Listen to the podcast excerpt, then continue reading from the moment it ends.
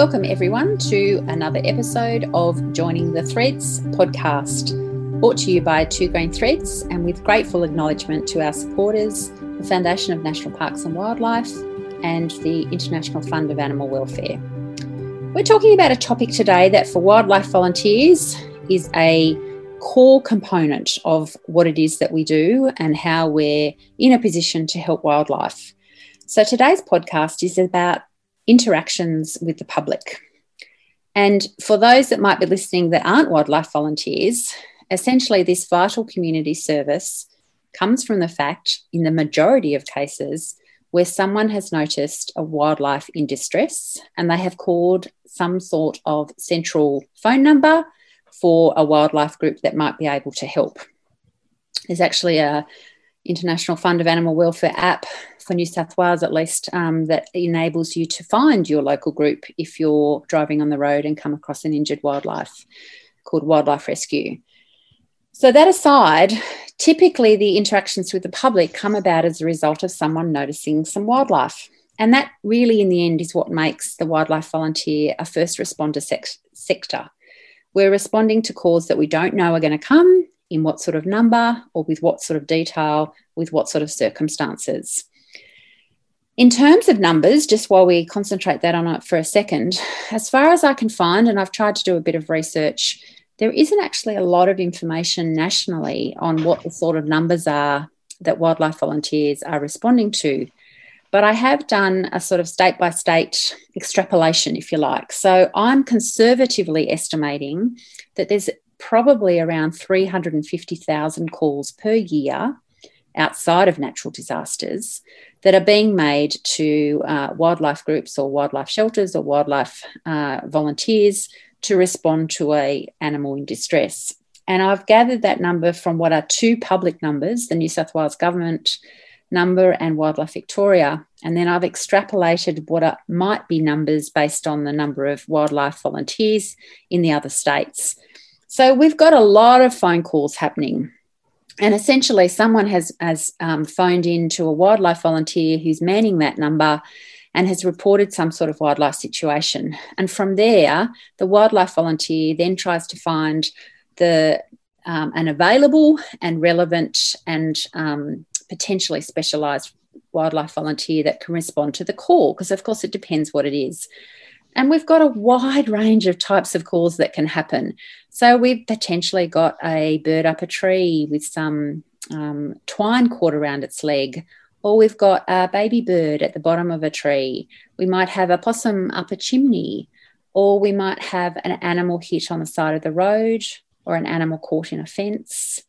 Um, we might have a snake that's being trapped somewhere in um, some netting that's covering a nursery, for example, a uh, fruit nursery, fruit tree nursery.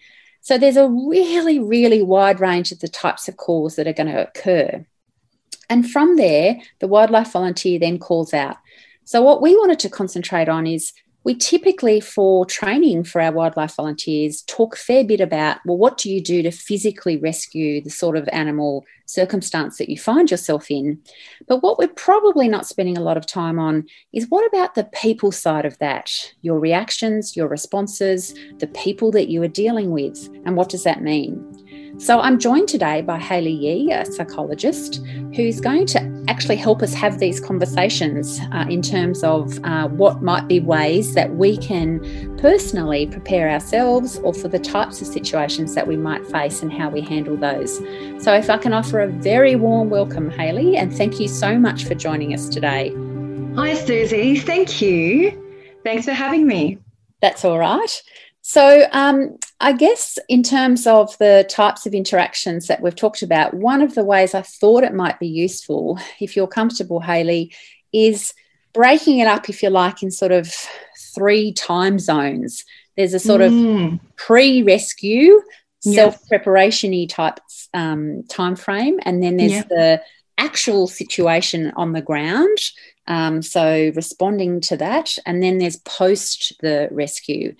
So, if you don't mind, I wondered whether we started to um, talk through some of those. But before I get into that, I did want to recognize that a lot of the calls to wildlife volunteers aren't necessarily always going to be um, horribly um, difficult or confronting. Some of them are very pleasant with amazing people who express great joy and connection um, with the wildlife and their environment. And obviously, those are fantastic rescues to be involved in, assuming the animal is not um, terribly injured and able to be assisted.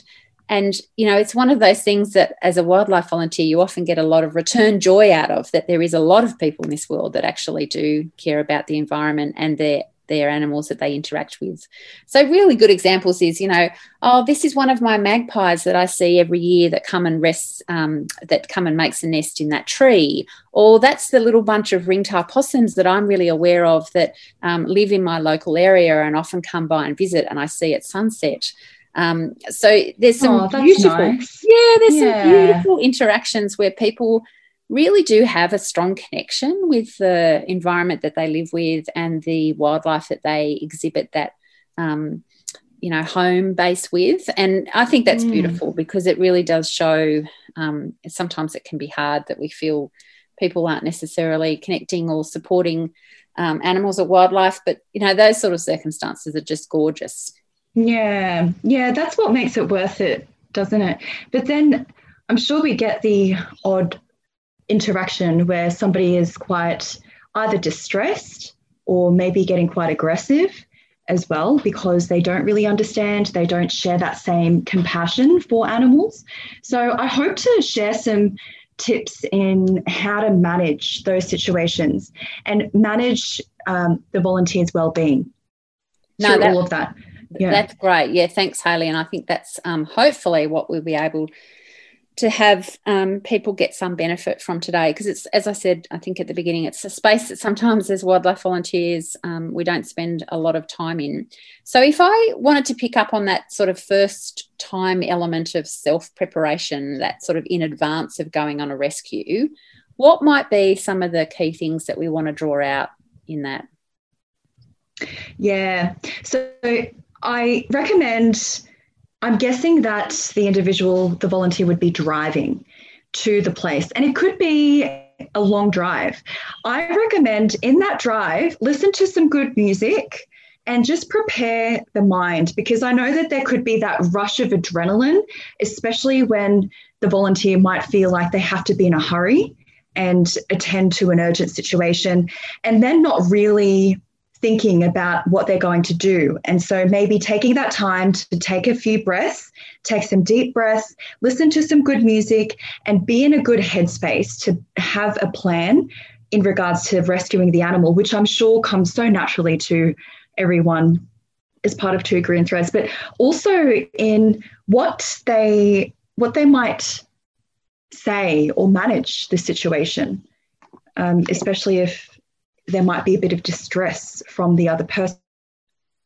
So I just wanted to pick up because I think what I'm hearing you say is um, the, the first responder element means that we're dealing with a high level of uncertainty and unpredictability. Mm. And I mm. guess what we're trying to do is what are the ways that we can, if you like, undermine that a little bit and yeah. counter that a little bit. So um, some, you know, like you said, some tips on on how you're preparing yourself as you as you get there. I guess it's about good ha- habits, isn't it, and healthy yeah. practices. Yeah. yeah, having a routine for what to do, even the moment you get into the car.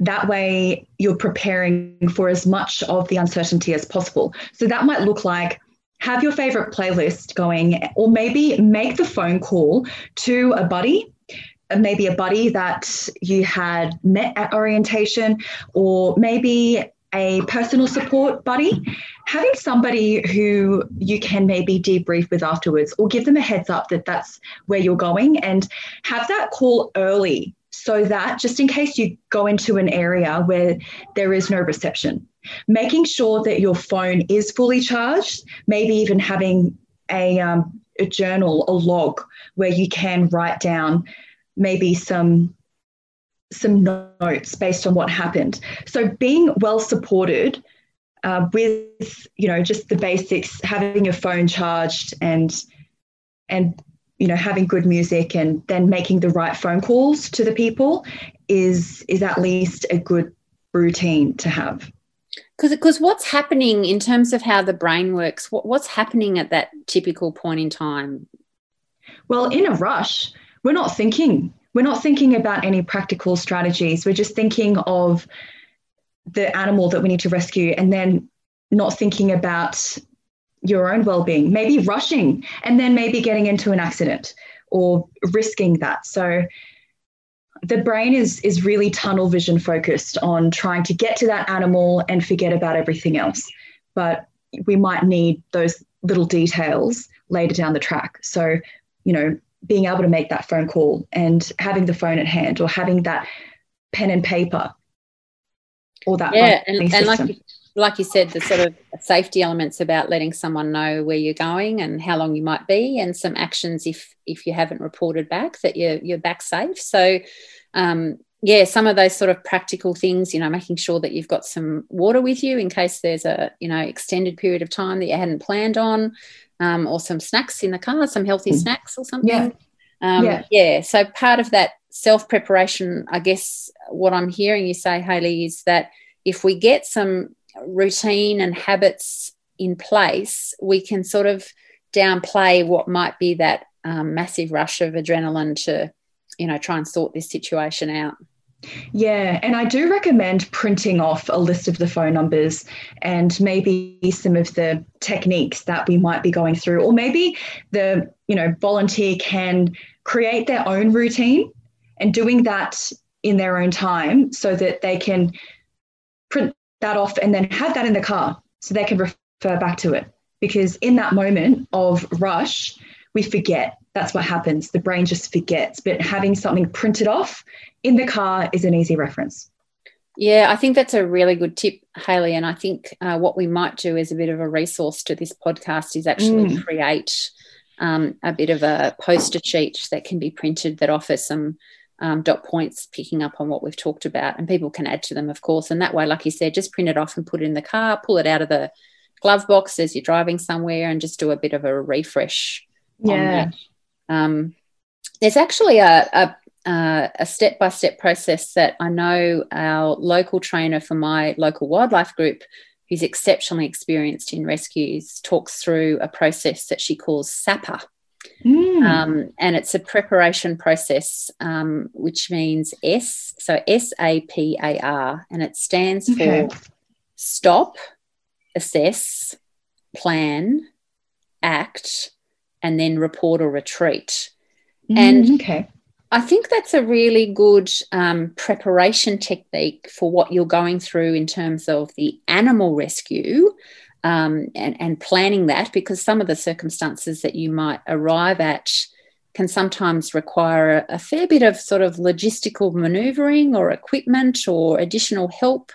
Um, but I think there's an element to that SAPA stop, assess, plan, act, and report or retreat that would also be relevant for the people side of looking after and responding to wildlife. What do you reckon? Yeah, yeah, I think so. I think especially with the plan component, that um, we can even plan in advance how we might respond to people.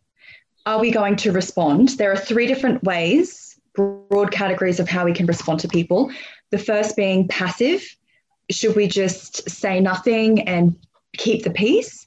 Maybe not trigger any further aggression if we know that it's the calls come from somebody who might be quite aggressive or should we then be aggressive you know does the situation warrant us being aggressive maybe standing up for the animal's rights and and fighting for that cause or being assertive now being assertive is trying to make a statement respectfully and with confidence and trying to deliver that, it takes a lot of cognitive effort. So imagine trying to implement a plan for rescuing an animal and managing another person's distress or aggression or uncertain reaction and then and then the volunteer's own uncertainty and the anxiety that might come with that. So there's actually a lot that goes through the mind in that drive, but I do encourage trying to just work out okay, what is my passive response going to look like?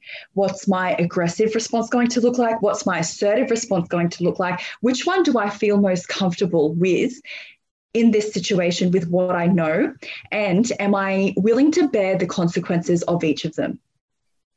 And that way, the the individual is able to make a decision or an informed decision so they feel that they're a little bit more in control. And I think that's really helpful. It definitely part is the preparation sort of side of it, um, Hayley, in terms of as you're approaching a situation and, and, like you said, running through in your mind what might be the circumstances. The only one I'd like to add to that is, I guess, those three types of reactions are relevant for when you're facing some sort of difficult circumstance, whether that's because yes. the person is, you know, um, really upset or angry. Um, but but sometimes they are actually beautifully engaged with the entire mm. process and very supportive and very um, complimentary is not the right word, but they really are, you know, thank you so much for coming. And I really appreciate that you're coming out. And I've got this poor animal, and I know this poor animal so there's sometimes a sort of maybe a fourth layer where it's going to be a, a um, experience where you can strongly engage and you can educate. Um, yeah, you know the person okay. you know because sometimes that there is a whole lot of questions that they ask in terms of i don't understand why the bird, baby bird would be here why wouldn't it be back with its mother or would this size joey normally be in someone's pouch or mm. what would be the reasons that this animal would be um, having these sorts of injuries so there's often ways that you can help educate or really strongly connect. So there might be a sort of fourth reaction about if they're really supportive, you know, what are some of the things that I could um, help them learn about the sort of circumstance that they're seeing or encourage them to get mm. more involved with wildlife or wildlife groups. Okay, so in that case, then we'd be encouraging the volunteers to think of what's the worst case scenario and what's the best case scenario. Yeah. So yep. that they're able to balance that out. Because sometimes when there is that adrenaline rush as well, the body or the brain is preparing for the worst case scenario just to as a protective mechanism. But if in that drive, try to regulate not just the worst case scenario, but thinking, okay, what's the best that can come out of this? And maybe uh, maybe it will be a good experience. Yeah, so there's a sort of level of you don't have to necessarily always plan for the worst. And like yeah. we said at the beginning, what we're trying to do is counteract that uncertainty and unpredictability by having some routines and some preset um, thoughts that you might be able to draw on to give your mind structure and stability and your emotions some sort of ground ground anchoring point, if you like. Yeah, yeah. Just um, the other one, yeah. in terms of the S for SAPA because um, the stop might not just be um, pull up at the situation and you know stop and make sure it's safe. Um, that's the other part of S as well. But also in terms of the people side of that, it could be pull up, take a few deep breaths. Mm. So, just in respect to pulling up and like taking those deep breaths, haley what what are you physically doing? How does that work in terms of what the body's um, sort of responding to from the breath? Mm. Yes. Well, taking in those deep breaths actually helps slow down that nervous tension and that racing mind. So try and try go jogging without breathing. How long can we do that for? Well, imagine that our mind and our thoughts are racing, they're jogging. And so they're going to need a lot of oxygen to try and keep up with the pace, but also slow down our body's mechanisms, the racing heart and not being able to breathe properly. And that can get worked up into a panic attack or just this anxious state of mind. And when the brain or the nervous system becomes anxious, it starts to um, forget about everything else. We're not in a good headspace to, to explore options or think flexibly because we tend to do that when when we're relaxed. So, breathing itself is that single most effective mechanism that's immediate that we can do anytime, anywhere to try and slow down our body from getting worked up into an anxious state. Yeah, sometimes we forget to breathe, don't we? Yeah, Proper yeah. breathing, not just the Yeah. automatic things that's going on. Okay, so we're in now in terms of the three sort of time elements that we were breaking this conversation up into. Um, we've talked preparation. We're talking now, we're responding to a situation. So we've arrived at a particular situation, and it may well be that we arrive at um, you know, an animal that's been hit by the side of the road or something on someone's property. Yes. Okay. So even when we arrive, you know, when the volunteer arrives at the scene, I do encourage a routine for that as well.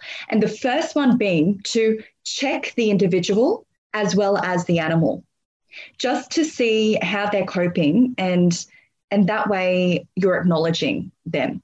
Now, that would help already to de escalate any distress or aggression or reaction because some people might get quite triggered by, by somebody not acknowledging them at all. So that's number one. Now, there are a couple of, well, there are a few de escalation techniques for just managing the emotions of a situation, and that being steady speech.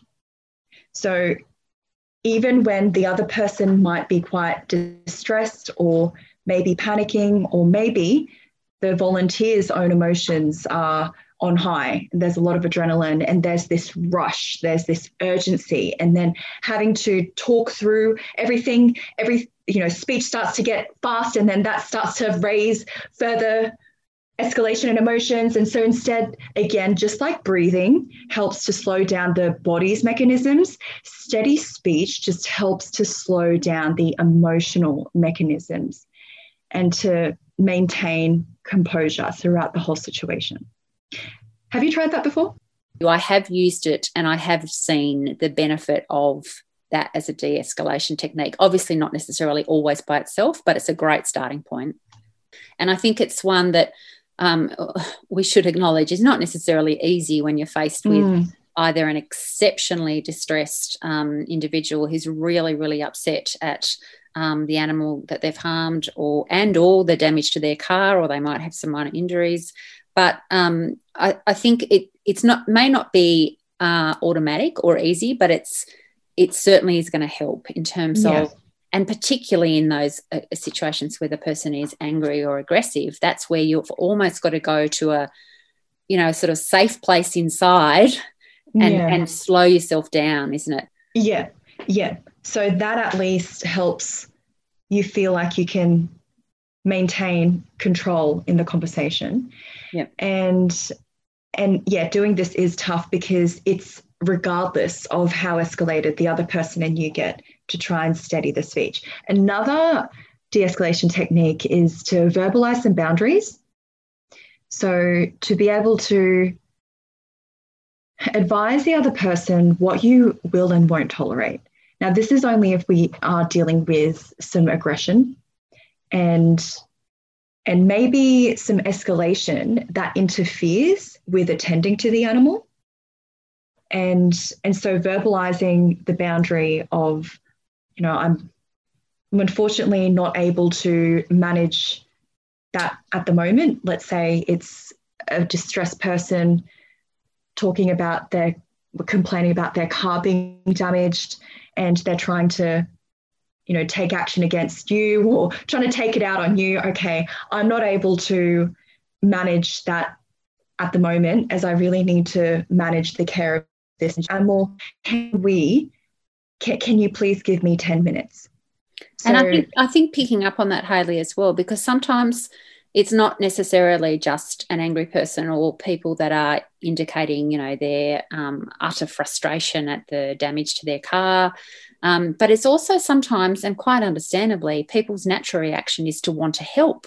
And so Mm. they're they're out of the car going, okay, well, I can do this and I can do that. And what about if I stand over here? And and and in a way, you know, your interaction with them this is one of those boundary elements is to explain that it's fantastic that you want to help and i really appreciate it on the top of what you've been through but at the moment there are some ways in which I know that I've, I'm experienced in that I can help calm or um, rescue this animal that you may not be involved um, or understand. And some of what you might do might trigger a reaction that I'm trying to stop. Mm. So if we could you know, if I could just please ask you to, you know, um, hop over to the side of the road or get back in the car, or would you mind just going to talk to the people that are gathering over there and asking them to stay back? You know, this is where um, sometimes the boundary isn't necessarily a sort of um, please stop doing what you're doing because it's um, something I won't accept, but it's yeah. it's also just that reaction to this massive, um, you know, wonderful assistance that someone wants to provide. Yeah, okay. Yeah. So in that case, that might actually make it a lot more difficult to verbalize the boundary because we don't want to um, discourage the other person. Um, but but yeah, I think it's it, that's also going to be another area of practice as long along with steady speech, but verbalizing boundaries that still appreciates the other person's help, but being able to um, deliver it in a nice way to just educate them. Yeah, that and, get that gets you the boundary you need to be able to do the task at hand, if you like. Yeah, yeah, and that actually takes me into the last de-escalation technique, which is talk through your next step. So that is um, that's that's going to be a very helpful habit because what we don't want to do is create further uncertainty. With the volunteer, when they arrive at the scene, I'm sure they actually know what to do in responding to the animal. However, what about the public who who, as you said, they might really want to be, they, they might really want to help and they might not know how. And maybe the volunteer just um, doesn't inform what they're about to do or why they're doing that. And that causes, you know, more frustration or uncertainty for the public bystander. So even when making a phone call, at least letting them know I'm going to make a phone call to my coordinator or to a, a peer just to seek some further advice.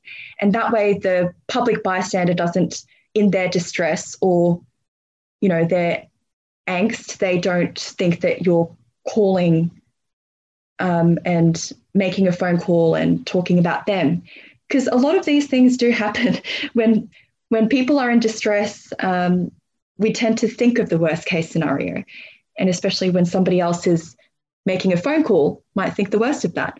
Um, also, I will be attending to the animal to do a safety check and I'll be on the phone to talk this through. So that's another example of just talking through the next step. And I'm going to go into my car just to grab something, I'll be right back. Because again, you never know with the public, they might think that you're going into the car to get a gun or, you know, you know, they never know what what you're going to do next. So well, in, in some circumstances, from a wildlife point of view, because um, the mass majority of it, occasions outside of metropolitan circumstances don't have rangers. So, in fact, it's volunteer people that are euthanizing, you know, large mammals on the side of the road. So, even just saying to them, "I need to go and get my firearm. Can I ask you to retreat? You know, there there is going to be a sound. You know, you might want to cover your ears." Um, so I think in terms of talking through that next step, that's that's brilliant in terms of trying to give people that reassurance of what's coming. Again, we're trying to sort of undo that unpredictability and uncertainty. Mm. One of the circumstances we probably haven't covered off in those three steps is the types of interactions where people are strongly expressing value statements about their feelings about animals mm. um, or their feelings about the worth of a particular species. You know, there's um, way too many kangaroos, or um, mm. who cares, it's just a possum. Um, what about those sort of circumstances when you are trying to, um, you know, regulate your, your own feelings and reactions, you know, that, that might bring a response from you? Um, I guess it's in one way sort of fits into a little bit of verbalized boundaries but it's also about that talking and conversation element you know how do what do we do in those circumstances yeah i would say to try not react to that because at the end of the day, everyone has different opinions. And maybe that person who is expressing real indifference and apathy and carelessness just has not been educated properly. So maybe talking through the next step might give an opportunity to that person to understand the value of wildlife and to really see the um, the life in this creature and start to appreciate it because it's you're you're sharing a part of your heart. You know you're sharing a part of your care and value. Maybe they've never seen that before. However if if you know we were to start to get into an argument with them then they're never going to be able to see the wildlife world from our point of view. So i do just encourage the volunteer to regardless of the other person's opinion accept that that's valid for them but this is an opportunity where by talking through my next step and educating them and being accepting of them maybe this might open their eyes. Yeah and i think um, trying to draw on the fact that you, you, still have a task at hand whatever that task is in front of you in terms of um, a rescue situation. And so accepting sometimes that now is not the time or place to have mm, those yes. value based arguments, um, and that you know potentially once the situation is resolved, there might be an opportunity, or just accepting within ourselves that you know um, it's one of those things that it's not the time or place. So mm. yeah. So, haley there's probably one situation we haven't covered off yet in the types of circumstances that we've talked through so far. And that is a situation where the wildlife rescuer is feeling unsafe. Mm. Uh, has has come across a situation where the types of uh, things that they're seeing um, may it may be because of where they are or the the time of the day or night. Um, they might be you know in the middle of nowhere, um, so it might be sparked by that. But it could also be sparked by the aggressiveness um, of a person that they're intersecting with, or sometimes also there are times where, as a wildlife rescuer, you actually see people do things to animals which you would rather not see. And I'm not. Mm. I'm not going to raise what sort of circumstances they are because I don't really believe in re traumatizing people. Yeah. Um, but sometimes there are circumstances where, unfortunately, there is some imagery involved that perhaps the wildlife rescuer would rather have not um, had play out in front of them. Can yeah. I just talk with you for a second? We'll go back to that sort of feeling of being unsafe. What, what would you say to our wildlife rescuer about that? Yeah, I would recommend you do consider your safety. And when you do feel unsafe, move with what your body is telling you to do if there's some kind of threat and it's triggering your nervous system, and it's going to then it's going to elicit that adrenaline, fight, flight, or freeze response. And if you have been in, if you've experienced that before, then you kind of know how you respond in threatening situations. But I'm guessing that as a wildlife carer, there are a lot of new situations that emerge, and you've just got to act quickly. If your body's telling you to leave, even if it's leaving the animal and not able to rescue the animal, but there's maybe somebody who's very aggressive and your life is in danger, then leave. Right. Okay. So yeah. listening to your body, like you said, in terms of the way it's trying to tell you. Yeah if you have then removed yourself from that from the situation and it's okay to do that it really is in terms of um, yeah. like you said responding to what your um, mind and body is telling you. What about then on the way um, leaving that situation? There are potentially imagery that you're playing over and over and over in your head. What what do you do with that? Because it can become pretty you know, full on in terms of a movie reel that doesn't stop playing. Mm. And there's sometimes some intensity around that. How do you do you try and shut it down? Do you distract yourself? What's what's the right way to work through that? Yeah, that's tough because it does differ from person to person. The key is to understand how your brain, body, and mind reacts when you are quite escalated and overwhelmed by something. Some for some shutting down is quite natural. And I'd say don't fight that because if shutting down means that your mind isn't going to get distracted while you're driving yourself home and it keeps you safe, then just shut down. Try not to replay it until you're in a safe space, either being able to see your friends and family and, debrief with them, or even with a telephone counselor or with a therapist, then you can revisit that memory. But but if if you are somebody who does, you know, who can't can't get that out of mind, really replay it, then try not to drive. At least try and take a few deep breaths, you know, relax a bit, provided that you're safe being in the car, just until you can relax.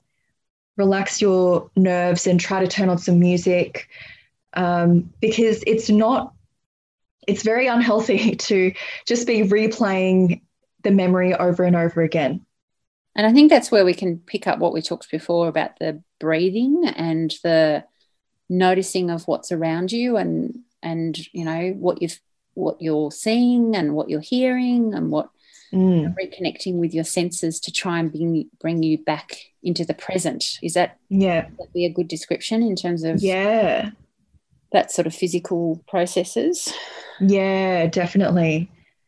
And like definitely. you said as well, picking up on like you could call someone. I think we mentioned before about, you know, potentially there's no reason why you can't call Lifeline or call a buddy or call someone to just go, would you mind if I chatted to you while I, um, you know, drove or, you know, had yeah. someone to talk through. Um, yeah, I guess I guess it's an interesting situation, and it's coupled with probably also what might be feelings of guilt. I guess in mm. terms of mm. leaving the animal or not being able to potentially save it. You might have a whole lot of uh, internal thought processes going on. W- what about how and what to do with those? Yeah, that's tough because guilt is one of those emotions that's such a mystery. I don't think psychology has all the answers or a step by step process on how to resolve guilt because guilt really depends on the individual's conscience. The stronger your conscience, the stronger the guilt. So in that moment, just be grateful that you've got a strong conscience because that is what leads an individual to feel more compassion. And that's what attracts these people to these caring industries. Whereas psychopaths who do the opposite, they kill animals, they kill people, they have no guilt, they've got no conscience. So I think the least we can do is be grateful for our mind and our heart in being able to experience guilt. It's a gift. And the best way to resolve through that is going to be over time. Over time, find the right therapist who you can journey through exploring what your level of guilt is, why you feel guilty. Has this been tr- triggered by some other incident in life? And try to find your own personal tools that work best for you. And I, I, there's a sort of scale of self responsibility that you're taking on, isn't there? Really, as part mm. of um, yeah, it it oh, yeah, I do see that it comes from an individual taking excessive responsibility more than what they should. And so I hope that over time, as part of the therapy process or reprocessing, revisiting that situation, that the individual can understand it there are other players in the mix who have their responsibility. The other person who might be making them feel unsafe they have a responsibility. They they were responsible for not making you feel so threatened. So why not give back some of the responsibility to the other people in that situation rather than taking it upon yourself 110% yeah yeah well, there's some good tips there, Hayley, because we have picked up on the sorts of circumstances where sometimes they're positive that you're interacting mm. with um, people on a wildlife rescue, but sometimes they're not so. And I guess this is the other extreme of it that it was important to cover off as well. So thanks for journeying through that. And I, I think Pleasure. we'll move on to um, talking a little bit more about how a wildlife carer that is exceptionally experienced in rescuing actually offered her own advice in terms of uh, what she thought for when um, she's had to th- think about, you know, all the rescue situation she's in. So I, I, might just play that in a sec. these are the sorts of skills I think that they that would be most useful for them when they're dealing with the public. What would they be? This is probably going to sound silly, but empathy for whomever's in front of them. Okay. So irrelevant to their views, and it's taken me a lot of years to get there. You don't have to adopt their views. You don't even have to agree with their views, but you do need to acknowledge that they're suffering. Yes. So, be it because their car's dent, be it because they're upset, or because, the animal's upset, it doesn't matter. At the end of the day, their view is as valid as yours, mm-hmm. even though you might not like that, um, and therefore they deserve respect. And you don't have to take it on board and go away with it. Hard not to, mm. but um, focus on the task at hand and how you're going to get it done safely. And if that means you've got to swallow your pride and go, yeah, there are a lot around doesn't mean you've got to say that's an issue. You're just acknowledging that there are a lot around, which for them is an appeasement and gives you a working base of, okay, yeah. now we can actually have some sort of conversation that might be meaningful, and you may may now, you know, be more compliant. Mm. Which is what it's really about: is me getting out of there safely, getting the animal out of there safely, keeping everyone around you safe, and not making that person feel worse than they are because it's going to go one way or the other.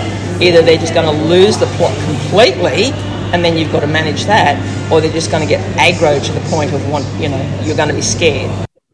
So I think that picks up really nicely, Haley, in terms of that those sort of circumstances where you know, like you said, you're trying to you know steady your speech, verbalize your boundaries, and talk through your next step, but doing that with empathy. You know, I think that was yeah, advice, you know, that I heard. Yeah, and acceptance. Yeah, I don't think we can ever change people's minds, especially not immediately. So not giving that too much attention. Yeah, not in heightened and, circumstances often. Yeah. yeah. Yeah, exactly. Yeah. So, yeah, and I think that's so important that just that acceptance. Um, and and therefore let it be. But I've got a job to do. Like you said, I've got a job to do. I've yeah. got to rescue this animal and then maybe yeah, revisit that with that person later yeah if the, if the opportunity presents. So what about we're moving now into that sort of third time based element which is um, post a rescue yeah. Um, what are some of the tips that we might want to keep in mind with that? Yes. So again we want to make that drive home not just about um, avoiding thinking about it as much as you know that's quite a natural mechanism as well. You know just don't think about it. But to actually debrief with somebody now this is provided that there is range. Um, it'd be helpful to debrief with a buddy within the volunteer group if if possible or even with somebody who kind of who knew that what you were going to attend to or even one of the support lines. And let yourself cry you know, allow the emotions that were stirred up to be expressed because once it's out, you can then move on to the next, you know, stage in the emotional processing um, stage of of then okay, I've expressed my emotion. It's okay to cry. I'm human. I do care about this animal. I'm crying because it's connected to my values, and then move into accepting and then being able to debrief and maybe learn from it and so yeah. calling up Lifeline for 10 minutes, I think, is just as good. Yeah, it doesn't have to be a, a wildlife buddy, does it? But I mean, obviously, yeah. that sometimes helps in terms of someone else to, who understands what you've been through. And it picks up a little bit on that um, you know from that preparation step point of view that we said maybe you know you call someone if you've got a buddy maybe maybe find someone that you can call and just say yeah. i'm going to call you for a second and just say i'm on my way to a rescue. And then when i call back if you've got time maybe we could just spend a few minutes. Why is there benefit in debriefing? What happens from that? It's the outlet. I think being able to process the experience and put it into words is very powerful for our emotions to then have that outlet as well. And for somebody to hear us, like just for somebody to listen in itself, because I, I've um I'm aware that a lot of the volunteers are doing this on their own.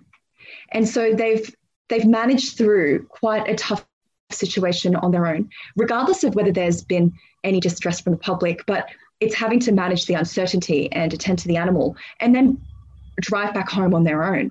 Having somebody to listen to their experience and feel a bit of appreciation is powerful. And I think there were two other points in the discussion we were having before we pressed record, Haley, that I thought were really beautiful in terms of how you express them that we should put in here as part of a sort of post event. And that is to acknowledge your contribution in helping the wildlife, even if it didn't work out how you wanted. You've done your very best. You're responding to a situation um, and trying to help the animals in the best possible way that you can. So, some sort of level of um, helping to undo a little bit what might be some self criticism going on, just particularly in that initial aftermath, because that can be reinforced quite strongly otherwise. So, we want to back that off a bit, don't we? Yeah, yeah, definitely. Um, a lot of these situations won't go as planned, and so acknowledging your contribution is is very powerful. Giving yourself that um, appreciation, and that you know I've done the best I can, and and I will continue to do the best I can. I think giving that ongoing ongoing encouragement to the self is very powerful, and and then after that, you can then relax. You know, take the deep breath in and again, listen to your favorite music or podcast and tune into the senses what you see, what you smell, what you hear, because I'm sure going out to these animals, the drives are actually quite nice, and that there's a lot of um, of nice views to take in. But oh yeah, little little moments of appreciation about some beautiful yeah. bark on a tree, or yeah. there's a there's a bird flying overhead, and what sort of bird was that? Um, or the types of native grasses that are growing beside the road. This is assuming we're in some sort of semi-rural, I suppose. Yeah. But even in the metropolitan, there are often some nice tree sort of areas. The other thing I wanted to mention that you had said, which I just thought was really, really beautiful to remember, and probably a good way to wrap up this sort of third, third time component, because we're probably getting to the end of our recording, and that is yep. to remember people's reactions are diverse and are usually towards the situation of uncertainty and inconvenience rather than towards you or the animal. I yeah. just thought it was beautifully expressed, Hayley. Yeah, yeah, definitely. So remembering people's reactions are diverse and are usually towards the situation of uncertainty, especially when they actually know nothing about the animal and they think that the animal is a threat. And maybe, you know, what what happened to their own property and and they're just frustrated about that. But the volunteer ends up being bearing the brunt of that. So trying not to take that um, personally and and that different people will re- react differently and that's not a reflection of you and yeah. it's it's um it's not something that we can control either no and i think um you know just in terms of trying to sort of draw this to a close gosh there's been a lot a lot of practical information that we've tried to cover here today and also give some sort of sense of some of the steps and some of the routines and some of the tips that might be helpful to uh, build in some strength and habits around the people resilience and approach to wildlife volunteer rescues, of which, as I said at the beginning, um, I've conservatively estimated based on a few um, known sources and then sort of extrapolated, we're talking over 350,000 calls a year. So there is wow. a lot of people heading out doing these sort of rescues. And um, I guess a really good way to end would be express amazing amount of appreciation to the people that are doing this volunteer service. a lot of members of the public don't even know that it's a volunteer service. They think people are being paid to do this. Oh, yeah, it's it's actually interesting that uh, a lot of people's reaction once they understand that you're a volunteer you know, quite obviously changes. So, yeah. a big shout out to the amazing wildlife volunteers that are out in our community providing this service, both for the people and for the wildlife that need our assistance. So, if I can thank you yeah. so much, Hayley, for your time today and your wise words. My pleasure. Thanks for having me. Oh, it's been great. And I, I'm hoping that the sorts of information, the information that we've talked about today, um, gives people some practical steps in terms of approaching their wildlife rescue work uh, for the wildlife volunteer sector. A final summary then for this Joining the Threads podcast episode of dealing with the public on wildlife rescue callouts. First, think of your wildlife rescue callout in three parts preparation, rescue, and post rescue. There is, of course, the arrangement for rescuing the wildlife at hand, but there's also the people side to be aware of, both on individual rescues but also cumulatively over time across multiple rescues and callouts for yourself and others. Second, work out how to make SAPAR stop, assess, plan, act, report, retreat, or repeat useful not just for approaching the call out for the rescue of the wildlife, but also as a prompt for your own mental and emotional well-being. And lastly, consider the benefits of debriefing, whether that's informally with a buddy or family member or a wildlife volunteer friend, or formally through your wildlife group, through Lifeline, or a person you might want to see in a professional capacity.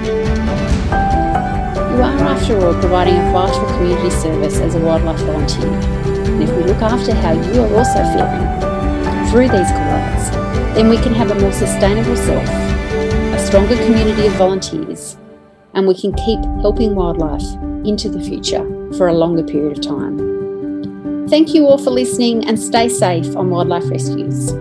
This is a wrap from Two Green Threads.